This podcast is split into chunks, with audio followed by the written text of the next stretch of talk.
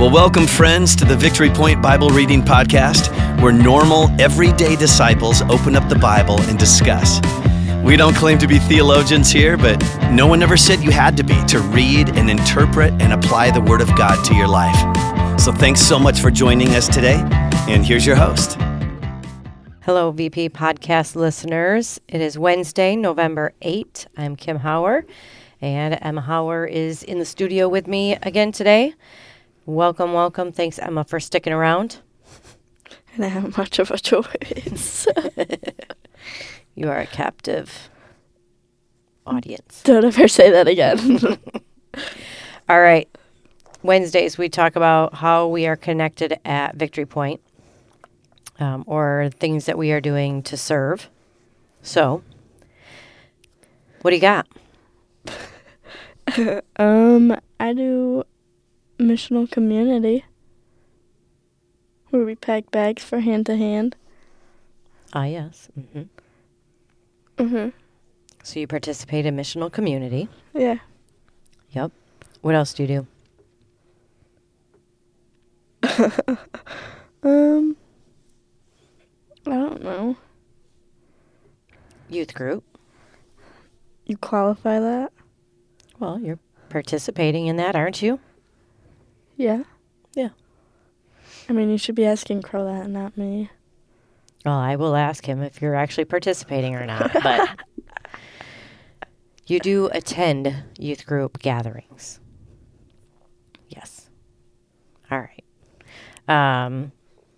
You haven't been serving as of late, but you have served in the past in Kid Zone, right? Yeah. And on the tech team for a while. Mm-hmm. Mm-hmm. But nothing recently, so maybe discerning what's the next step where you can serve. Right? Yeah. Yeah. Okay. All right. Thank you for sharing that. We're going to read John 12, verse 37 through 50, and I will read that today. It says, "Even after Jesus had performed so many signs in their presence, they still would not believe in him. This was to fulfill the word of Isaiah the prophet. Lord, who has believed our message, and to whom has the arm of the Lord been revealed? For this reason they could not believe, because, as Isaiah says elsewhere, he has blinded their eyes and hardened their hearts, so they can neither see with their eyes, nor understand with their hearts, nor turn, and I would heal them. Isaiah said this because he saw Jesus' glory and spoke about him. Yet at the same time, many, even among the leaders, believed in him. But because of the Pharisees, they would not openly acknowledge their faith for fear they would be put out of the synagogue. For they loved human praise more than praise from God. Then Jesus cried out, 'Whoever believes in me does not believe in me only, but in the one who sent me. The one who looks at me is seeing the one who sent me. I have come into the world as a light, so that no one who believes in me should stay in darkness. If anyone hears my words but does not keep them, I do not judge that person, for I did not come to judge the world, but to save the world. There is a judge for the one who rejects me and does not accept my words. The very words I have spoken will condemn them at the last day. For I did not speak on my own, but the Father who sent me commanded me to say all that I have spoken. I know that his command leads to eternal life, so whatever I say is just what the Father has told me to say.'" All right. Emma, as you read that, what did you notice or recognize about who God is? I don't know the verse number, but when he had said, "Whoever believes in me does not believe in me only, but in the one who sent me," that stuck out to me. I don't know what verse that is. Verse 44.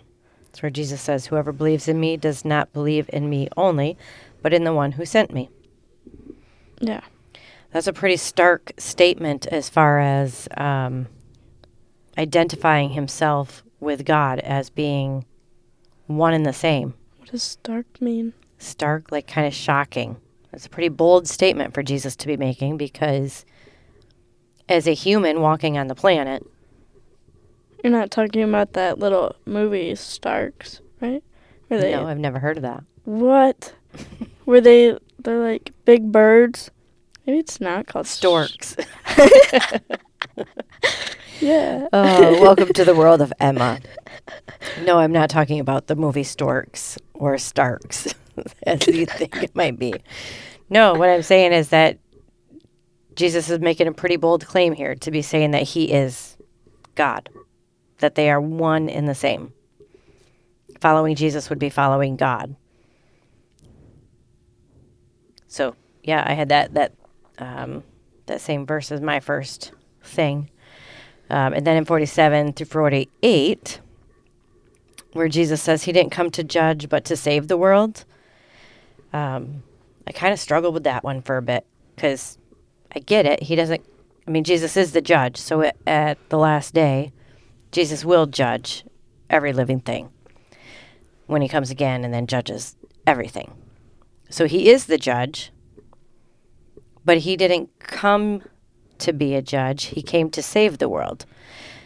So as I was reading some commentary, trying to understand that, I thought it was kind of cool. I'm not even sure who said it, but basically they were saying the incarnation, so Jesus becoming a human, wasn't necessary if Jesus was just coming to judge. He didn't need to become a human to judge the world. He's going to do that anyway as God and from heaven as a spiritual being, not as a human or human and God being. And he didn't need to add humanity to his deity to do that. But he did need to do it to rescue humanity. So he didn't have to add humanity to his deity or his godhood in order to judge the world, but he did need to add humanity to his deity in order to rescue the world. So that's why I thought was like, I lost Emma here in that one. Yeah, that was a tongue twister. Yeah, it kind of is, but it helped me understand that, like, if Jesus were just a judge, he wouldn't have to come to earth to do that, because he can judge from a distance, because he's God. So he knows everything. There's, like, nothing beyond him. So he wouldn't have to become a human in order to judge anything of the world.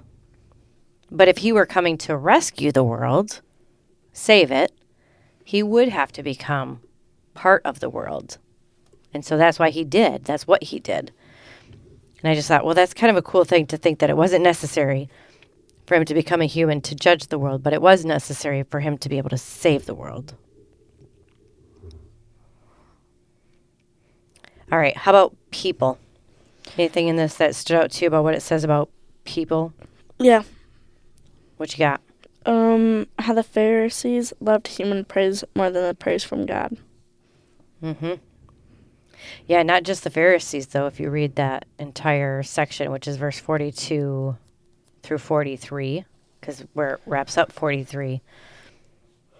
It's really talking about the people who were ahead of that, the people who were leaders, and maybe even some of the Pharisees themselves believed in Jesus, but because they were afraid of the Pharisees and being pushed out of the church or the synagogue because of their fear and their love of human praise versus God's praise, they hid their faith. So, yeah. Yeah. They loved human praise more than praise from God. And the last question is... What? How do we put this into practice, or how do we obey? And are you asking me the question? Are you hosting now? Yeah, I'm not asking myself that question. Well, I had basically in response to that section of verses, that declaring Jesus as Lord wasn't met with safety or security in Jesus' day, and it still isn't today. It's going to cost you your reputation more than likely in the world when you declare Jesus as Lord. So the question is, that you have to wrestle with, and for myself as well, is will you hide your faith in fear or declare boldly and be willing to risk your earthly life for the sake of Christ? So I think that we have to really wrestle with where our heart is at. Do we love human praise and the safety and security that comes from a good reputation here on earth? Or are we willing to risk it all to hear the praise from God when we declare boldly that Jesus Christ is Lord and follow him and serve him? So that was my step of obedience or plan of action, things to ponder. What did you have?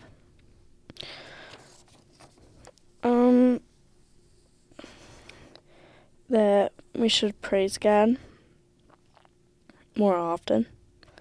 I guess there's like a theme going on.